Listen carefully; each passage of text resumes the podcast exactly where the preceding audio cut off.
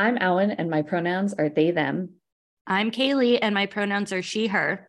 And my name is Danielle. My pronouns are she, her, and you are listening to Target Snarket, a weekly podcast from Broad Digital Consulting.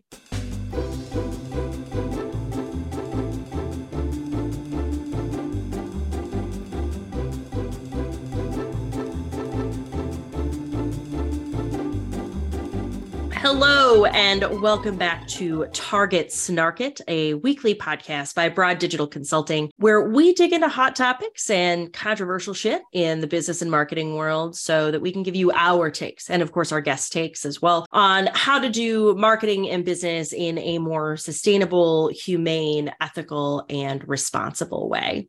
I am your lone host for today, Danielle, Chief Broad at Broad Digital, and I will be interviewing Amir Alsayegh, Director of SEO and Analytics at Acadaca. Say hello, Amir. Hi, Danielle. How are you? I'm good. I'm good. I'm really excited about this. Me we too. uh we're here with Amir today to talk about a topic I'm really stoked about in relation to SEO. For those of you who aren't in marketing um or at least maybe not inside of like the super digital world, SEO stands for search engine optimization. It's essentially like the algorithm that governs all of our searching behavior on Google and how do companies uh, rank higher inside of Google. That is like the most Cliff Notes version of that. Now, I've been in marketing for too many long times, uh, and I pride myself on like noticing marketing and noticing how like digital structures and user experiences that are set up by brands and platforms really guide my behavior like you know i'm that nerd who i know how many touches it takes for me to go from aware to converted. And like i have no social life because all i bring to the table is knowing why facebook arranges the new interface the way it does right? Sure, sure. and and what it's designed to make you do. But amir i am ashamed. I am ashamed i say to tell you that i have not actually really thought in depth about the topic that we're going to talk about today which is essentially to what length do we shape search results as searchers and to what end do the search results shape us? So like i was thinking about this the other day. I, I will say this you know I, I did start thinking about it. Uh, i was looking for a recipe for avgolemono it is this greek chicken lemon soup that i love. I i guess it's called like like greek penicillin. Ooh, uh, yeah. and yeah and like years ago i learned about avgolemono on uh greek twitter which is hilarious because like i'm not i'm not greek like at all. So i have no idea how i found myself there but I, I found the recipe. I made the soup last night and it was remarkable. I was I love it. so in love with it. But somehow i lost the recipe from that night and every time that i've gone back to find it i have typically picked the top search result and i got to tell you it's never been the same amir. It has Mhm. never been the same. It is all wrong. And so when you and i started talking about this topic being on the pod i started thinking about the fact that like is the top result for avgolemono actually the best one and that's why people are clicking on it and making it the top result or did it just become the top search result because Right. we're all lazy and can't be bothered to scroll and so now everyone thinks it's the best because it was really the most convenient so in today's episode, we're going to discuss the question of how much top search results sway our opinions and the follow up actions that we take. So, do search algorithms impose on our decisions as independent actors, or do they shape our perspectives and then create an echo chamber?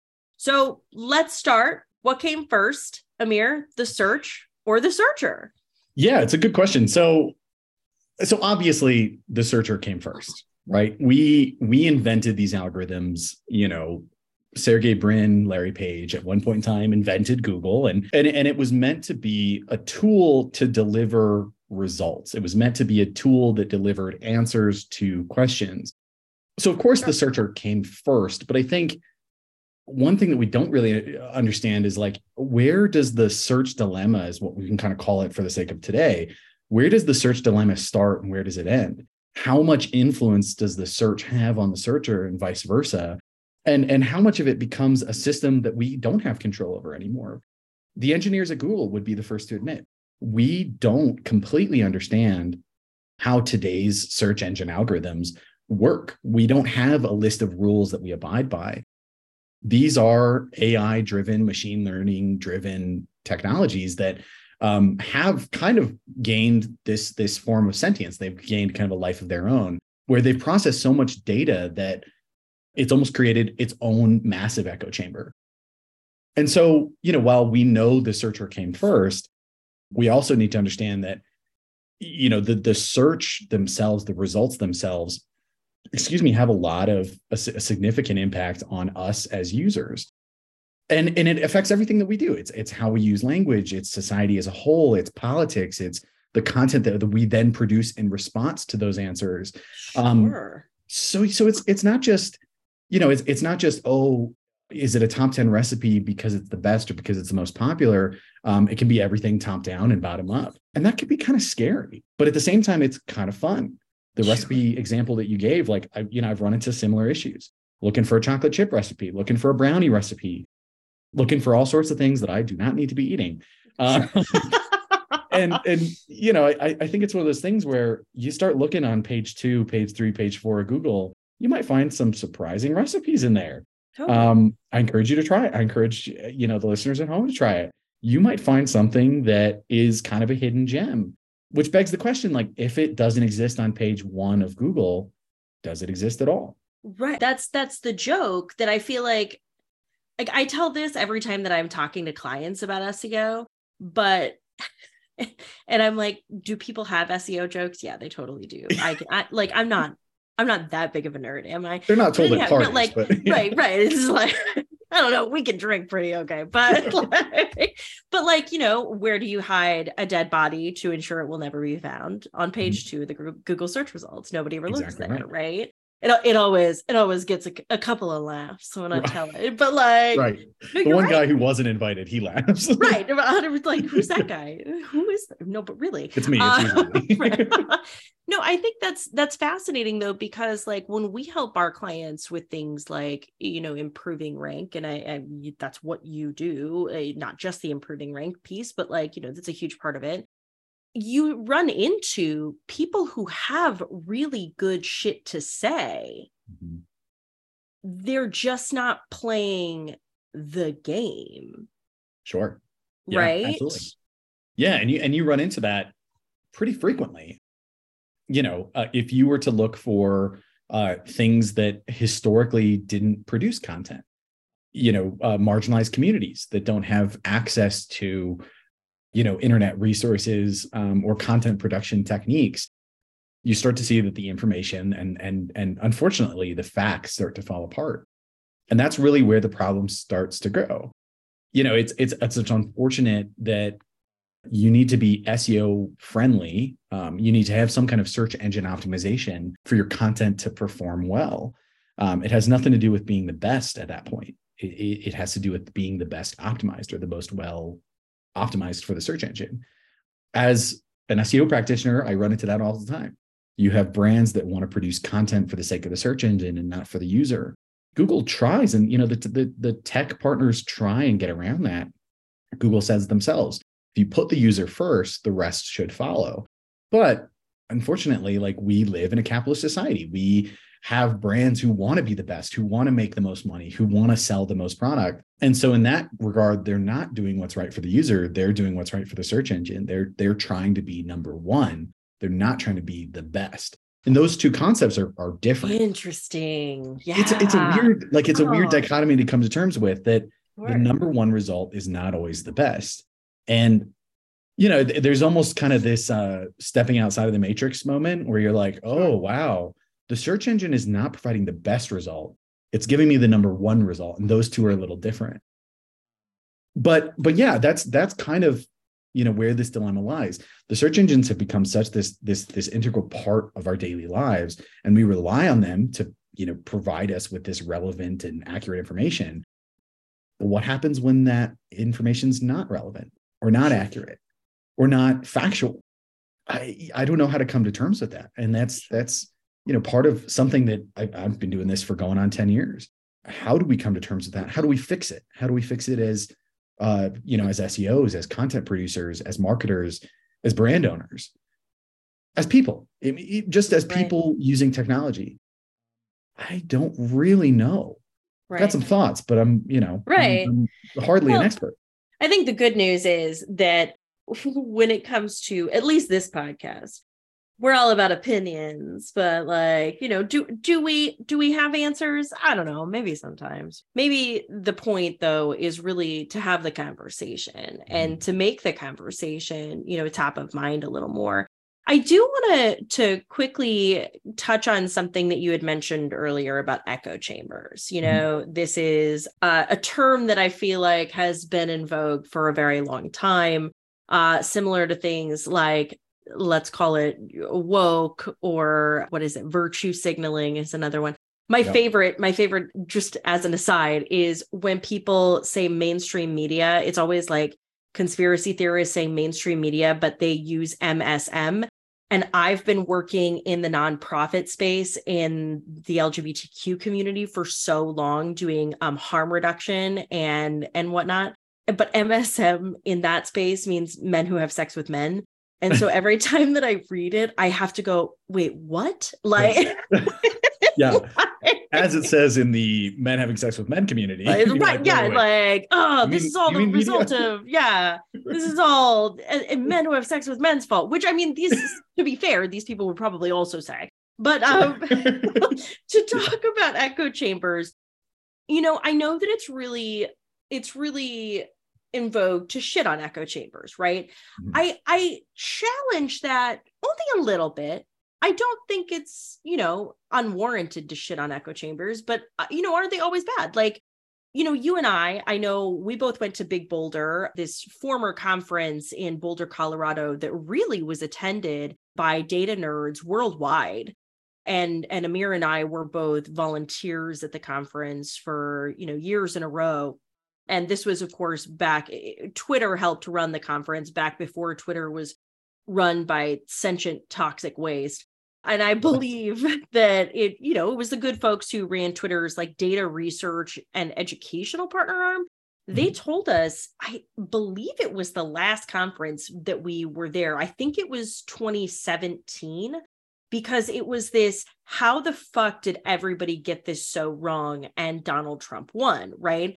And they had taken a look at all of this this research that and i know i know zuckerberg talked about this at that f8 conference that year too in 2017 that what they found was that echo chambers actually or or to define them more specifically when your news feeds are always uh, reinforcing your existing opinion therefore an echo chamber Right. it actually made people more likely to participate in say like voting Mhm. and on its face like that seems like a good thing right and Sure. you know in my experience echo chambers can sometimes be like a very necessary and healthy respite like of course as long as you remember that you're in one Sure. but like uh, do i constantly need to be exposed to really dehumanizing content that that strips me in like my marginalized you know identities of my humanity just so that i can say like i'm out of the echo chamber at least like you know like what are your thoughts here Yeah, yeah. So, you know, I don't think that they're all bad. I think that they've uh they've developed a bad personality over time. sure You know, echo chambers and and even in that conference that that you know we we used to attend and, and volunteered at and and I hold really closely to my heart. Yeah As you said, you know, hosted by Twitter's data research department, um, formerly GNIP. So Mhm. GNIP was like the original company. Yeah. And so Yep. what GNIP's goal was was understanding how can we fully understand data? How can we remove data bias and get to like the purity of results, right? Like the, the, the purity of understanding. Echo chambers, when fed the right data, when fed the right inputs, I think yield amazing results. It reinforces fact. It reinforces truth. And, and when that happens, you end up with this almost like assuredness of this is the right decision to make. This is the right thing to, to do or to say or to believe because this echo chamber around me is reinforcing this belief. And so I think when presented with the right inputs, and the same could be said about search engine algorithms, the same could be said about AI, as long as the data going in is correct, is factual, is well represented, right? Like as long as all of those kind of boxes are checked, um, the echo chamber that it creates is ultimately good for society. Sure. The same can't be said though um, about all echo chambers.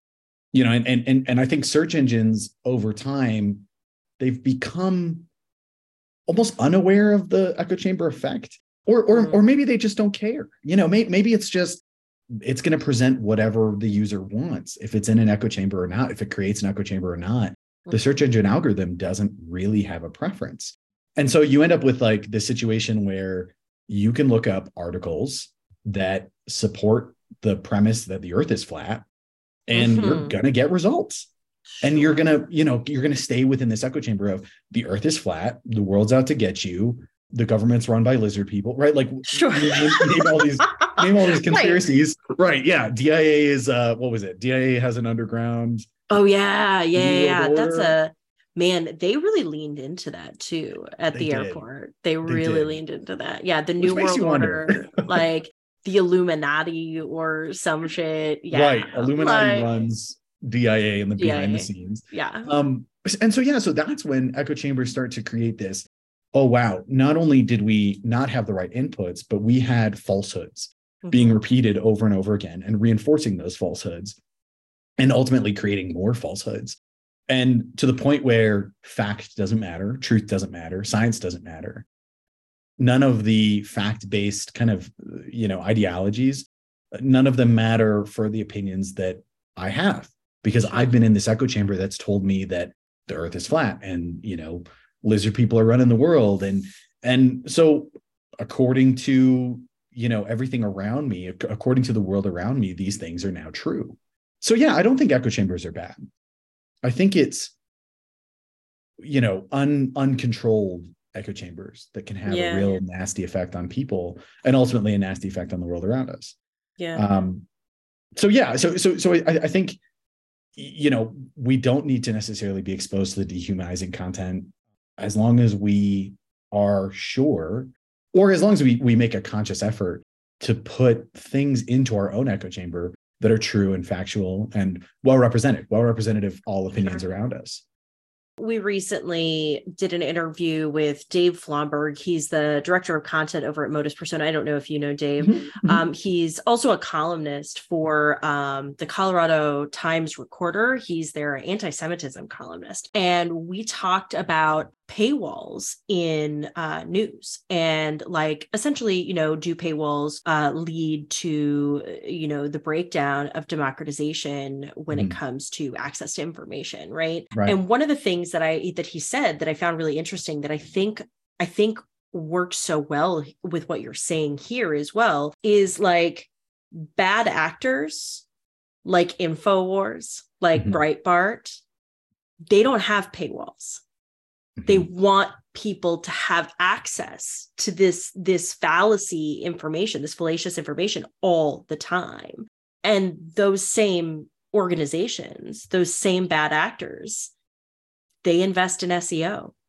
oh absolutely yeah their currency is unfortunately attention and the more Yeah. that they can get Yeah. the the better they are or the happier they are and yeah you know seo there's there's no gatekeeper for the seo world and and not to say that there should be but you can use seo for good as much as you can for evil. And that's definitely a part of the problem. Right. um yeah it's it's a shame. It's a shame because a lot of that content not only ranks really well but it's divisive. And by nature of the world that we live in by nature of the social media systems that you know we we spend a lot of time and attention to the more divisive the more engagement the more attention Right. and the most engaged with posts are often ranking really well in social media algorithms or in the search algorithms too Right. and so suddenly it kind of going back to the recipe example it's not necessarily the best or the most right or the most altruistic opinion that's out there it's the most divisive it's the most you know attention grabbing headline that's going to suddenly rank number one and you know unfortunately that's a lot of breitbart content. It's a lot of infowars content. It's just getting a lot of clicks because it's batshit. And that's a, even a Right. scarier part of you know this this this echo chamber this dilemma that we have. Is there a way around it? You know i don't i don't know. I- there's there's this idea of well maybe engagement shouldn't be so prevalent as like a driving metric. But then it- it- does popularity matter? Does you know if people all say that this is a great recipe but it's maybe not optimized yet I, you know maybe maybe we run into another issue that way i don't think that there's a i don't think that there's a perfect fix but what i know is that the system we have now is pretty broken Right. Well, and and then you also have the issue of of how is how is this governable? You know, we've already like the toothpaste can't go back in the tube as Mm. it were, you know, and and if now and we saw this happen like Facebook in particular led to uh, the breakdown of fucking civilization like in so many ways. And and essentially you know was used as a tool to toy with an election. And you can't put the tooth back, toothpaste back in the tube no matter how hard they've tried they have over and over like okay well we're going to start listing like what information is patently false and what's not Right. now you've you've got these bad actors creating these narratives that the platforms the companies are not telling you the truth Mhm. and the hard part is that statement is not always false. Mhm. And if it's true, even 10% of the time, more and more people have reason to believe it. And so if Google starts to let's say, you know, penalize this this sort of these bad actors, the narrative is that Google can't be trusted. right Right. yeah we got burned you know and and and that distrust is hard if not impossible to overcome Yeah. We were told or maybe not told explicitly but we were told that google is right that facebook is you know just a social media platform showing us our friends birthdays and cute dog pics and you know and then the occasional uh survey of you know what harry potter house do you fit in most and then suddenly the BuzzFeed sorting hat.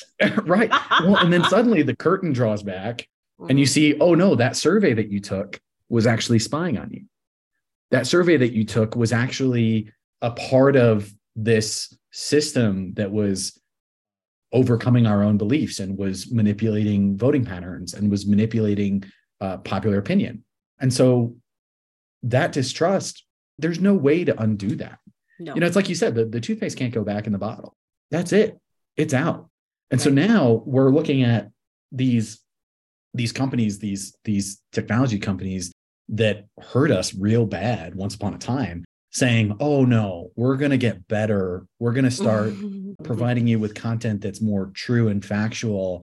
And then you start looking at it and like, but is that a lie? right. is you know what I mean? Like, what is the lie? I, I used to think everything was true. I was told that nothing's true. And so now I'm going to continue to believe that nothing is true until I die. Well, right. and I I think that's you know bringing it back even to the the search results piece. It's the you know when we're talking about like what is the difference between the number one and the best, the number one, it, I don't know. It seems to me like could be prone to trending toward the sensationalized because the sensationalized is what gets clicks uh, and that attention is that currency what does this mean i guess like wh- the, what's the big like so what there's these echo chambers what does this mean for us as independent actors Yeah. So I think we need to kind of take a step back when we start dealing with inputs. You know, you and I have worked in marketing for a very long time. As marketers, we need to take a step back and say, okay, we know that personalization works. We know that personalization can lead to higher, you know, performance and better results. But what is that personalization really doing? What is the effect that it's having on the user, on my brand, mm-hmm. on the world around them, right? Around the, the world in which they both exist. Personalization in and of itself is great. And we always talk about, oh yeah, if you can personalize ads, if you can personalize content, you know, it's it's going to perform so much better. Is in the process of our personalization, are we creating more and more echo chambers? Are we perpetuating this idea that what that person believes and thinks is 100% true and accurate, no Yeah. matter what anything else says. Maybe we are doing that. And so, Sure. you know, at least as marketers, I think we need to step back and say, can we create content that serves both purposes? Can we create content that's personalized enough to suit the user's need, but not personalized to the point where we're creating an echo chamber? And can we do it in a way that, you know, hopefully makes the the rest of the world's data a little better? Can we create content that speaks to underrepresented communities? Can we create content that you know maybe seeks out the best result or the best answer without it being the number one without it being sensationalized without it being the one thing that attracts the most attention Sure. can we start treating truth as much of a currency as we treat engagement. Sure. i don't know. I, and i and i hope that we can. I, I hope that as individual actors like if we all kind of do a better job of interacting with technology and creating content that the world ultimately will be will be a better place. But i think that's step one. I think that's step one. And, and i unfortunately don't know what step two is.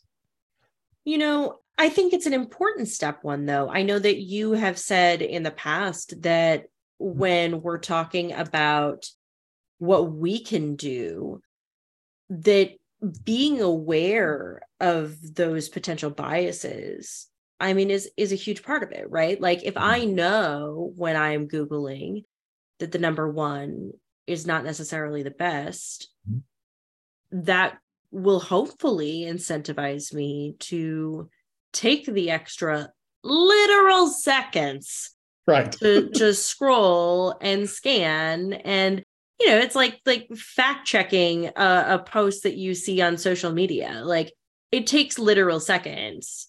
Like like 60 to like 90 at most.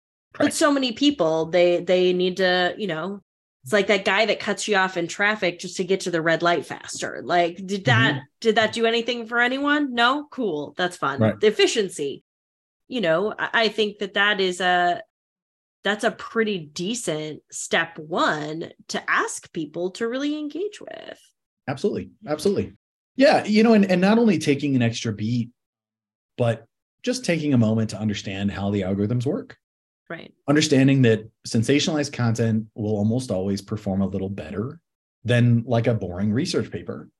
And understanding hey there's maybe a difference. Right. I don't you know i'm not asking everyone to read the research papers. Sure. Um, you know Sure. maybe read the headline read the headline at least. Right. Um but you don't have to do a lot of you know time consuming research to understand something completely. But just know when you click on that result number one you might not be getting the best most accurate most truthful response. And so then when you make a decision because that's that's ultimately what it comes down to is as individual actors we're responsible for the decisions we make. The search engines don't do decisions. They only provide us with information. We have unlimited information at our fingertips. But as individual actors we are responsible for the decisions that we make what we do with that information. So if we can take a step back and say great. I'm going to do a couple of searches to kind of better inform myself and the decision i'm going to make. You know if i'm looking for a pizza place near me do a couple more searches or understand that when i search for uh, best pizza near me pizza hut's going to come up number one or papa john's god forbid is going to come up number sure one. sure. You know, and and no hate against Papa John. i uh, mean we can't except a, lot of hate with Papa John because he's like a terrible person. right right Um, that was a yeah, that was a weird thing that happened in our Right. time. right Uh, Papa John turned Don't- out to be a bad guy. you live you live long enough to see your your heroes become villains you know what i mean like right, right. Yeah, but my Papa John tattoo is regrettable, but um, you know, I just put a I put a speech bubble with just all Right. the horrible things he said about minorities. Um, so so so so yeah so it, it- it's you have to understand that papa john's maybe isn't the best pizza.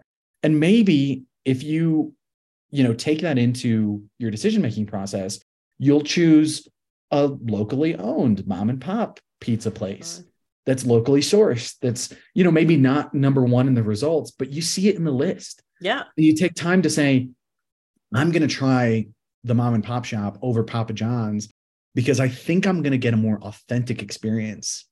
I think it might be better for Sure. me, for them, for the planet, you know, you Sure. name it. So when you take time to, you know, be a little more intentional about your decision making, I think that's maybe a good first step. And that's pizza, right? Like that's Right. that's lunch, lunch taken Yeah. care of. Now we need to figure out how we be a better person for dinner. Check. Yeah, right. You know, I think another issue that we see with these algorithms, and you've touched on this, is like contributing to that political polarization. I, I think that you had shared with me that that research that sh- it shows that people will click on things that have that confirmation bias. So how does that? I mean, we've already sort of touched on like how it impacted things like the election and whatnot, but now I feel like in 2015, 2016, even, we were like sweet summer children who really didn't understand the impact. And now we do see the impact. We see the impact with the, um, what was the fucking company that Facebook worked with? I I- used to know. Well, it'll Yeah, come. It'll come. to one of Um, yeah, it will. Yeah, it will come. It will come. but like you know we'd never even heard that name before and apparently we dismissed it from our minds but like you know Cambridge never Analytica. That's what it is. cambridge yes Cambridge absolutely Analytica, yeah, yeah. absolutely you know we It, never it had the weird, before. like the one of the Right. strangest names because it had it had Cambridge in it, which was Right. fun. You know, the Cam- Cambridge was in there. Analytica is a made up word, what but it has it what does it, mean sounds Like- yeah, exactly. It was one of those like it's Right. just made up enough for us to forget it. Right. And But- so, like, now we know these things, and we know that tools like Lensa or whatever, like, they are taking your information. We know these things. And so, in 2015, Sweet Summer Children, we don't know anything. Now we know how this contributes to the polarization. So, what does this mean, like, moving forward with this knowledge? Yeah, I think I think we need to watch out for this polarization as like individuals, right? And Sure. so we we saw that there's a self-reinforcing cycle. We saw it happen in 2016. We saw that that cycle can lead to political disrupting um, or disruptions. We we saw that those disruptions can lead to kind of a scary situation where Yeah. you know we we have elected officials that we kind of didn't want Right. as a people. And then, you know, we say, okay, well, now I need to be uh, hyper aware. And so the polarization almost slingshots the other direction, where we say, okay, well, now I need to keep so far away from anything in that subject, sure. almost creating a self reinforcing cycle in the other direction. Right. We we went from clockwise to counterclockwise, but we're still in the self reinforcing cycle. And so, yeah, almost almost to take a step back again and say, all right, I know that that happened. I'm aware of it. Now I'm going to kind of take a step out of that and almost reassess every opinion that I have. The same goes for the the health and wellness industry that we were just talking about. I don't think every, you know, natural supplement out there is bad. Um, Sure. To get burned by one and to say, oh, I'm staying off of any natural supplement or any natural wellness technique. Again, you're you're doing the same thing, but in the opposite direction. And so we we talked about slippery slippery slopes. You almost have to kind of take the blindfold off and say, I'm going to watch out for the slippery slopes. I'm going to kind of ride the edge for a little while and not lean too far to either side of any argument um, until I feel confident, until I feel confident that I've done the research, I've fully understood, you know, whatever the subject is. And then again, I make the decision. I Sure. make the decision of, you know, I'm going to buy this product, I'm going to buy this supplement, I'm going to make this political d- decision because that's all polarization is. It's too far in one direction. Sure. And so if we come back a little bit towards the middle, or at least understand what the middle is saying, sure. we can get out of that polarization cycle. You know, Sure. we can kind of get out of that self-reinforcing cycle. Yeah, I mean, we have to take responsibility ultimately. It's Yeah. the information that we consume, the questions that we ask, the answers that we get back, and the decisions that we make. We have to take responsibility for those and make an effort to, you know, at least expose ourselves to some kind of differing perspective.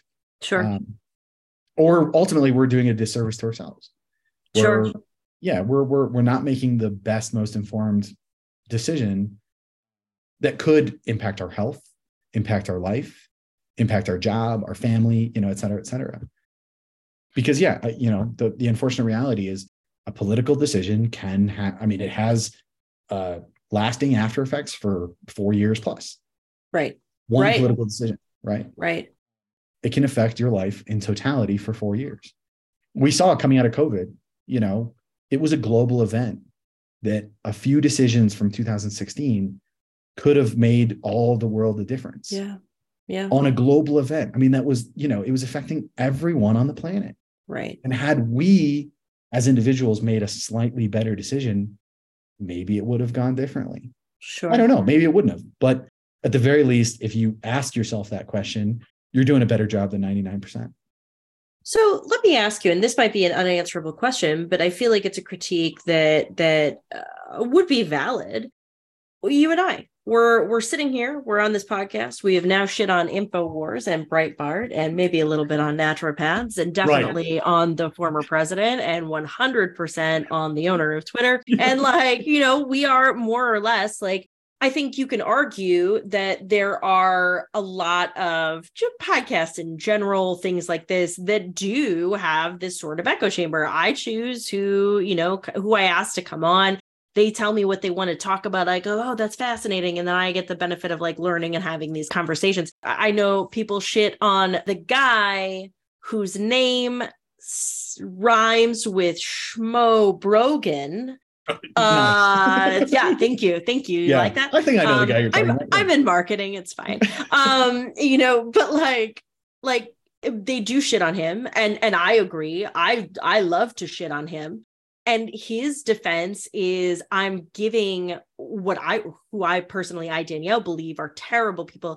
He's giving terrible people platforms Mhm. to listen to the entire breadth of opinion. And I mean, like, I would personally argue some of these people need to be deplatformed. We need to not listen to them. We're talking about getting out of the echo chamber or being aware of the slippery slopes and not going too far in one direction or another. But also, like, how do we do that even here in this podcast inside of that critique? Or mm-hmm. is it valid, warranted with some things? Like, when people are like, I thought you were open minded, and it's like, I am, but not with Nazis, because Right. fuck Yeah. Nazis, right? Like, I don't have to give Nazis the time of day. Nobody should. We should punch Nazis. That's my personal stance. But Sure. like, Yeah. like, what? I- I guess how would you respond to that critique? How can we even do that here? Yeah, it's a good question. And I and I kind of I was I was thinking it. Uh, I wasn't going to say it out loud, but I was like, "Am I a hypocrite?" Like, Like- I'm like- it's okay. You're like, I'm- I can't call Danielle a hypocrite. It's our Right. podcast. right. I have like a mirror is- just like off screen, and I'm like, are you- So are you? Are you a hypocrite? um, I think in a in in in a lot of ways, I am a hypocrite.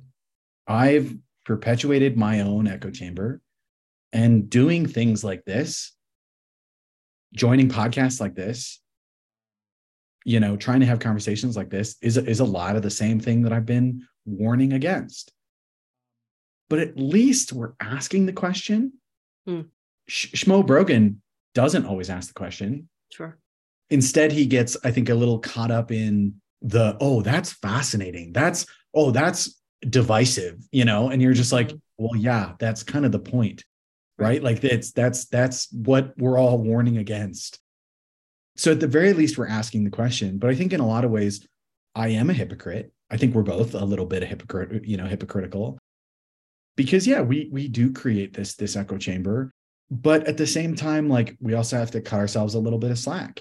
We're trying to do the right thing and that's more than again 99% um, we're trying to understand truth and accuracy beyond just relevancy right? And and i think that's a good step my goal i think my goal out of you know being a guest on this podcast my goal out of any public speaking that i try and do is just to get a little better is just to take one more step Yeah. you know we, we talked about being a better person for lunch that's Right. all i'm kind of thinking about is just how do i better be a better person for lunch i don't know about dinner i don't know about the second step Right.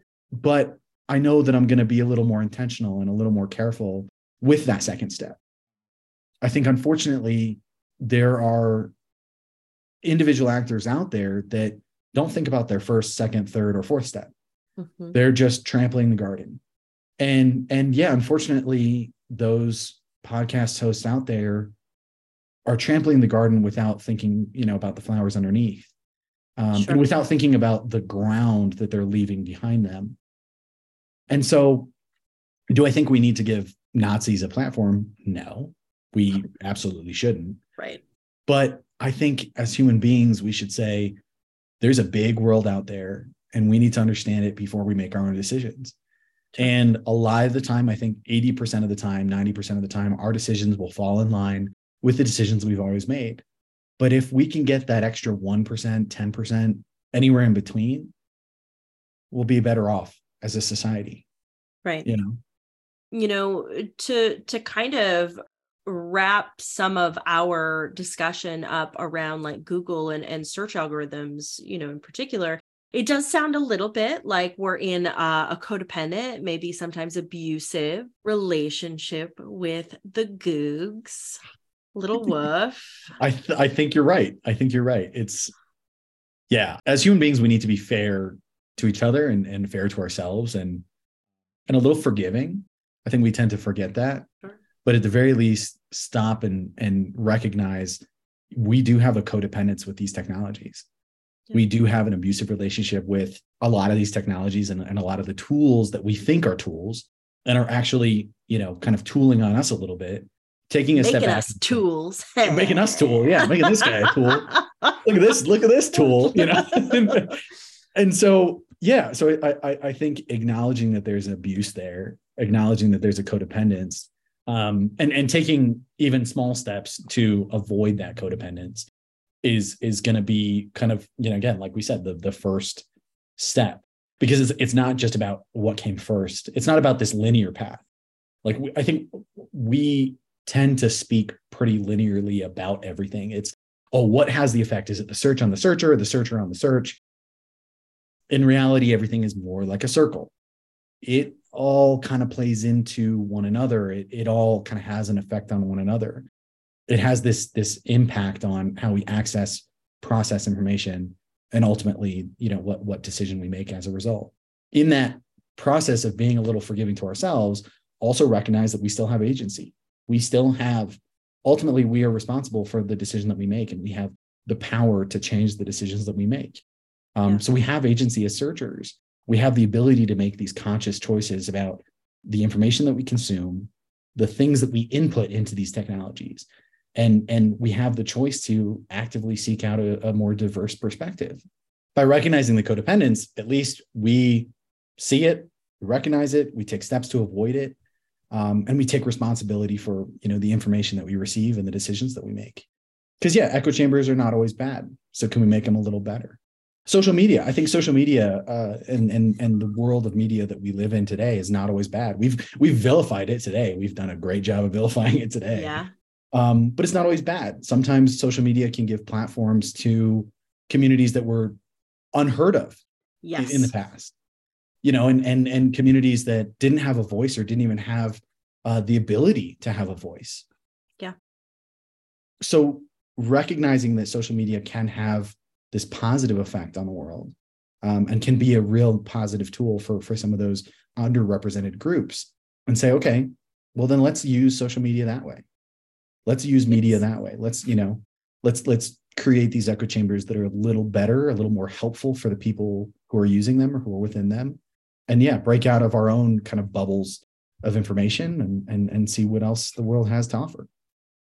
It's it's it really interesting to hear you say that because like I was a I was a holdout for so many years on social media being bad. Mhm. You know, I am that person that like you know, you and I have been to so many of the same conferences, but every time I heard a speaker bitch about the Facebook algorithm and how um, you know, it was getting more expensive and they were giving us less reach or whatever, I was that person that was like, cry me a fucking river you have a tool that is access that is free access to all of these people and they let you target them and you pay a little bit. Like shut the fuck up. Like Right. you you didn't have this 10 years ago. Like understand like oh i'm really sorry. Like oh no the cost per action increased by four cents. Fuck you. You know like i just i get so irritated by it and and even the idea of like vilifying social media like i've definitely become m- more and more on that side you know and and i've n- never tried to be like devil's advocate like or anything like that Right. but uh, but you know i look at i look at social media and i go well you have march organizers and rally organizers and donations that have come from it there is so much good that does still happen and it's interesting to hear you say that and also in light of what you had said about like running too far in the opposite direction that we run through that extreme and Mhm. how often do we shit on these platforms for for over sensationalizing everything but that's exactly what we do we take it to that sensational extreme Yep. but talking about instead of instead of like do you have to be the cool kid that hates it or the total like nerd that loves it like can we just in the middle acknowledge the reality of these Mm. platforms and the reality that we're staring in the face and then say how can we make it just a little bit better yeah Yeah. how can we nurture it you know Right. and so yeah so so maybe just understanding that it's not so much about the effect one has on the other but just the fact that it's a system that we have to nurture that we have to make a little better sure. You know we we started this with the conversation of what came first the search or the searcher the chicken or the egg right? But maybe it's not so much about the chicken or the egg. Sure. Maybe it's not about the order in which one came first or one has the effect on the other but it's just a it's like a plant. It needs sun. It needs soil. It needs all the good things that make a plant thrive. And we're not giving it that. We're not giving social media. We're not giving the search algorithms enough of the good stuff to really thrive and and and do what we need it to do which is nurture us. Um, and instead we're plaguing it with all the things that are toxic in the world.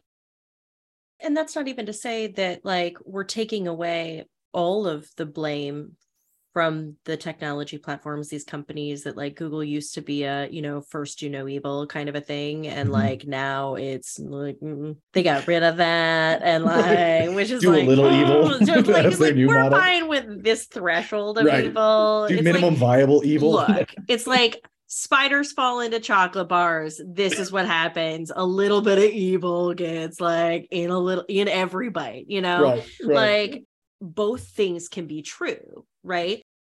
I know that that it's really popular right now to like shit on on cognitive dissonance, but like the you know the concept of being able to take a look at both of these things that are maybe uh competing facts with one another like both of these things can be true google can be a shithead and also we could be better about feeding the search algorithm so instead of you use the word agency and that's so like eh, chef's kiss on that. It's perfect because google doesn't happen to us. Mhm. we are are completely capable of of helping sort of shape things. I think that's honestly like there are really only two things left to talk about uh, uh from here in the podcast but i think that like this is a really nice segue into like the action items that we like to give our listeners you know I know that our podcast is a little bit different in terms of like we're not giving a lot of like step by step stuff for marketing your business but I still want it to be valuable. You've you've been on my panels that I've hosted and things like that. I always like I I, I harp on action items like what what's the the so the fuck what how can these people and I think I think it's especially important in this day and age when everything is constantly terrible Hmm. in the like we're just told how terrible things are it can it can get really easy to feel really helpless which is why we like to say like how can our listeners learn from this what action items can you give them that they can act on literally like tomorrow next week whatever to Mhm. either be aware of or improve this kind of behavior or how can they take what they've learned here and now act immediately in a more humane and responsible way Yeah. So, uh, well, yeah. Forget everything I said. I have these supplements you can buy. Um, Nine ninety nine. They will make you a better person. You just Hmm, take one a mhm. day. You just take one a day. Now, um, phenomenal yeah. um, you can buy it on my website. It ranks Right. number one because I'm an SEO expert. yeah. Love. for I want to be a better person. it's I want to be a better person.com. You can It's go to that like, website. right. Yeah. Ideal, ideal. Right. Um, no, I think as far as action items go, first and foremost, like we should just give everything a good long think before we do it. We've become a little robotic in the way that we use technology, social media, and search engines. So we use it so readily without giving this second thought. Take the second thought, take the moment, um, be a little more intentional with what questions am I asking? How am I asking those questions? And what are the answers that I'm receiving? I think by being a little more intentional, we can then have a little more control over the decisions that we make. Yeah. You know, it's it's about that agency. It's about taking a little responsibility for the decisions that we make. So as individuals, just trying to understand, hey, it makes it does make a difference. What we put into these tools does make a difference. And what they spit out can make a difference to us. Taking a moment to understand that um, will help us be better consumers as a result. I think as marketers, and this is kind of a second action item, as marketers, as as digital people, as uh, brand owners, you know, in the business world, we should also take time to understand how content that we produce, the products that we put out into the world, also have a net effect on the people around it. It can, you know, persist an idea. It can persist uh, an idea that's maybe negative, that's maybe harmful. Take stock. We all have our own echo chambers. We all have our own echo chambers, and and the people around us have our, their own echo chambers. We're all just a bunch of echo chambers bumping into each other, Sure. bu- bumping uglies in our echo Right. chambers. Um, and so you know when when our neighbor or partner or coworker uh you know has some kind of an opinion or a thought um that doesn't quite match up with what we believe in our echo chamber maybe don't be so quick to turn that down but take stock take take a moment to to recognize their entire worldview is persisted is constantly reinforcing that worldview that they have that opinion that they have every search that they do every social media that they consume everything everything around them is persisting that same idea. And so maybe it's not so much that they're wrong but just that they were not exposed to anything else Sure. unless it's nazis nazis can Nazis. Yeah. definitely no, die yourselves. yeah, yeah. go fuck yourself nazi It's I think uh, I think that's an interesting point. Like you do one search and you read the top thing, and the top thing is not the best thing; it's the number one thing. And Mhm. then all of your searches after that, I mean, do they, you know, consistently reinforce that? Again, i- i- Google searches don't happen to us. We have the choice. You know, this isn't something where we type in a question, a Google search, and it gives us a specific page. You know we have the the agency and the liberty to be able to scroll. It's just a matter of you know what what is most important to us. Uh thank you so much for that. And um to to close us out amir we have a little thing that we like to do here on Target Snarket to remind people that marketers are human beings.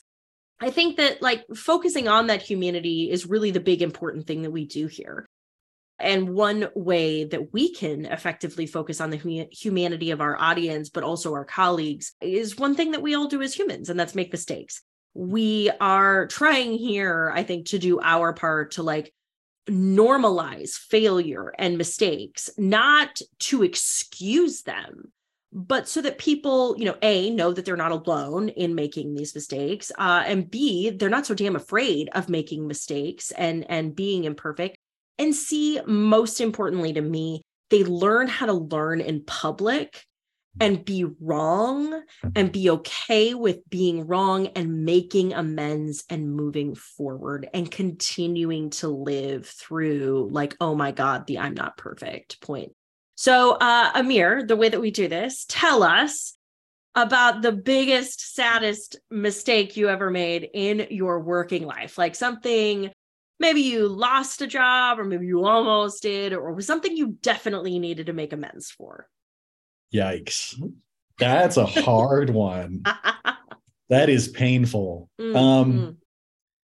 So yeah, so there there is there is one uh this kind of story that comes to mind. And um, Yeah, so uh, I worked at, I won't name names, I won't name brands because they're still around. There was a brand that I had worked for, it was an in house role that I unfortunately got laid off from. And I remember the day, kind of the week leading up to, and the day that I got laid off from it, I thought, like I, you know, I thought I was being targeted essentially. Like that's how it felt to me, right? Like the, the, this kind of, kind of as we discussed today, it was something happening to me, Right. Right. And and and the last thing I would have thought of was that it was happening because of me, right? I'm like, I was like, oh, there, there's no way I'm responsible for this. Right. You know, there's no way I'm I'm perfect. And right. Yeah. right. And I'm like looking in the mirror and I'm like, you're not a hypocrite. You got this. Right. Right. Right. You're nailing this. Yeah. And so, yeah. So, so it happened. It happened and I got laid off. And I remember feeling such disdain for my manager at the time who laid me off and feeling so much disdain for the, the organization that laid me off. And I, and I hated him. I hated him. And I talked so much shit about how awful the organization was and how, you know, how sketchy the ethical decisions that they made were. And there, I mean, there was plenty of sketchy stuff that they did, much like I think any capitalist organization does. Yeah. But I like harped on it. I latched onto it. I latched onto like hating the people that I worked with. And, you know, oh, I can't believe that they all kind of ganged up on me. And and and there was an element of that. You know, it- it's not like they were blameless in this whole situation. Sure. But at the time, and this now happened a number of years ago. At the time, I blamed everyone but myself. Hmm. And now, many years later, I recognize that I could have done a better job of bringing value and explaining what that value was and you know communicating that value to the, people around me. And and you know by by doing better just by doing better Be- being a better person being a better employee being a better teammate to those around me. And i didn't recognize that until obviously it was too late. And so now I kick myself thinking like, man, I probably burned a, a few bridges in that process. I I probably said things that I didn't mean or that weren't fair. And now, you know, many years later, um, I try and learn from that. And you know, I've I've I've made apologies where I can, but in the spirit of, you know, kind of a final kind of moment, not more than a couple months later, all the people that I had hated on got laid off too. It happened to them, Sure. you know, and suddenly I was less and less of a victim and more and more, uh, you know, almost like a survivor. It was like, oh yeah, Sure. it, this all happened to us, Sure. you know, and and and and we could have some camaraderie as a result. We could kind of come together as a result and learn from it together. And instead, I spent so much time hating on them and, you know, being so upset with what they did to me or what I thought at the time they did to me Yeah. and so yeah so i think what i learned out of that was it's not always what it seems Sure. things are not always what they seem and and you get laid off sometimes and, Sure. and, you know and, and i think the first thing we should do as human beings is whenever we make any mistake is like take a step back and be like could i have done something differently you know Yeah. oh, am i not perfect oh cool yeah no i'm No, I perfect. I like that because even though, you know, like it wasn't like a, a holy fuck, I really fucked up. Like, you know, your heart falls into your butt, like mm-hmm. immediate moment. I think there's something that is really human in there in in that mistake in terms of how often it becomes comfortable to continue pointing the finger simply because like you said they, they weren't blameless Mhm. so we hold on to that as opposed to going well how could i have been better and what could i have done differently i think it's easier to to let that blame shape that story. I think that's really good. I like that. Thank yeah. Yeah thank I- you. Of course. Yeah course. thank you. You were going to say something sorry. Uh, No, I was going to say, y- y- you know, to to somewhat kind of put a bow on it, um, to bring it full circle. The world's not happening to us, right. You know. It it was happening before we came, and it will be continuing to happen after we leave. And so maybe it's not so much, uh, you know, uh, uh, who's affecting who, who's you know doing what to to to us. It's more about a cycle. It's it's you know it's it's a living, breathing organism, and it's up to us to decide what do we want to put into it how do we want to nurture the world around us in hopes that it nurtures us back I like that. I like that a lot. I really appreciate you taking the time out today and uh, and talking to us. I hope. I mean, I got a ton from this conversation, and I think like Same. I'm always a little. Uh, I feel. I feel like this is not like a selfless act to do this podcast. Like I, Yeah. I feel like I, I've had really incredible conversations, and I've learned so much. Uh, and this was was no exception. So And thank, you, so much. again. Yeah of course. Thank you for for uh bringing us all of your experience and expertise. I am certain that you will be back especially to talk about things like chat gpt I etc so. thank you again and uh thank you to our listeners. We hope that you enjoyed this segment of target Snarket, and we'll see you next week